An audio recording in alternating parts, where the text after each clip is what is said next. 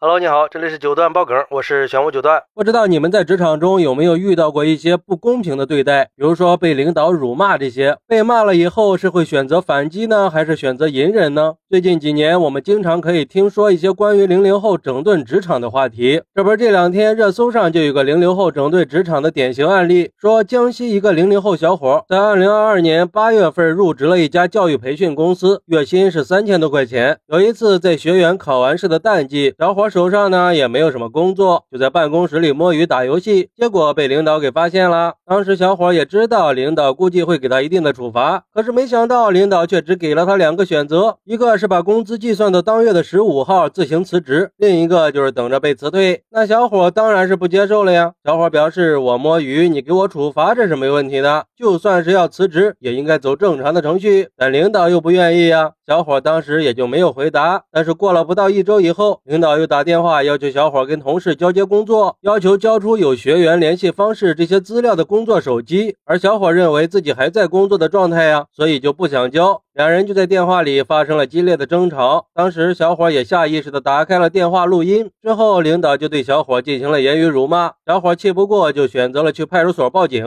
要求领导在办公室当着全体员工的面公开道歉。民警呢也当着小伙的面通过电话跟领导进行沟通协调，而且当时领导也同意了，愿意给小伙道歉。可是小伙等了两个月都没有等到道歉，无奈之下，小伙选择了辞职，而且以人格受到损害为由，把领导给。告上了法庭，要求领导当着所有员工的面给自己道歉，并且赔偿一千块钱。之后，法院经过审理，认为领导已经构成侮辱他人人格，最终判决领导给小伙道歉，并且要求领导在判决生效七日以内，在微信群里公开公布道歉内容，不能少于五十字，或者把道歉声明张贴在办公室或走廊，不少于三日，同样内容不能少于五十字，同时支付小伙精神损害赔偿金一百块钱。判决以后，有媒体就联系了小。伙子，小伙表示，虽然自己前前后后的物质和时间成本花了一千多块钱，但是他觉得很值，因为他获得的精神价值是无与伦比的。哎，小伙这句话说得好啊！这俗话说不蒸馒头争口气嘛，合法权益受到了侵害，就应该站出来去维护。就像有网友说的，仔细想想，其实小伙的做法就是在给我们树立好榜样呀。在面对不公的时候，不能哑巴吃黄连。我们每个人都有自己的尊严，不能随便让别人践踏。而且工作是工作，人格。尊严是人格尊严，你不能因为我工作没干好就可以肆意的侮辱践踏我的人格。现在我们都知道这是违法的了，我们打工人就需要这种小题大做式的维权。或许一个人的举动不足以改变现状，但是如果有更多的人愿意站出来去硬刚，去一起据理力争，就会让这种职场霸凌彻底失去市场。不过也有网友认为，为了区区一百块钱的赔偿，不觉得有点得不偿失吗？毕竟比起丢工作挨几句骂，他也不算个事儿了吧？而且我。们也不能鼓励员工去告领导，何况本身就是小伙有错在先，被骂被批评也很正常呀，忍让一下就过去了。还是不要像零零后这么刚，自己上班摸鱼还跟领导对簿公堂。嘿嘿，这是什么逻辑啊？难道维护自己的合法权益就是为了钱吗？有一句俗话说得好啊，精神胜利不可延误。而且现在网上不是也流行这么一句话吗？请不要嘲笑那些跟黑暗做斗争的人，因为他们争取到的光明，有可能也会照亮你。我们应该对自己的权益有所坚守，起码也应该学会保护自己的权益吧。我觉得呀，不管是七零后、八零后，还是什么零零后，只要自己的权益受到了侵害，就应该勇敢的站出来。不过，从这个事儿我们也可以看出来，现在的年轻人确实更有法律意识了，也更懂得怎么去维护自己的权益了，这是好事儿啊，说明我们的社会在进步嘛。当然，这个事儿也是在提醒我们在工作中应该学会尊重别人，尤其是作为领导，更应该以身作则，不能因为一点点小事儿就去小题大做。要知道，不管地位高低，任何人都不能使用粗暴和侮辱的方式去对待别人。而且在职场中，只有互相尊重和互相合作，才能构建良好的工作氛围。所以，我们每个人都应该为改善职场环境做出努力，共同营造一个和谐、公平、公正的工作环境。我们也期待职场文明可以成为一种常态，让每一个努力工作的人都可以得到应有的尊重和尊严。好，那你认为小伙被领导辱骂以后起诉或赔一百块钱的做法，他值得吗？快来评论区分享一下吧！我在评论区等你。喜欢我的朋友可以点个订阅、加个关注、送个月票。我们下期再见，拜拜。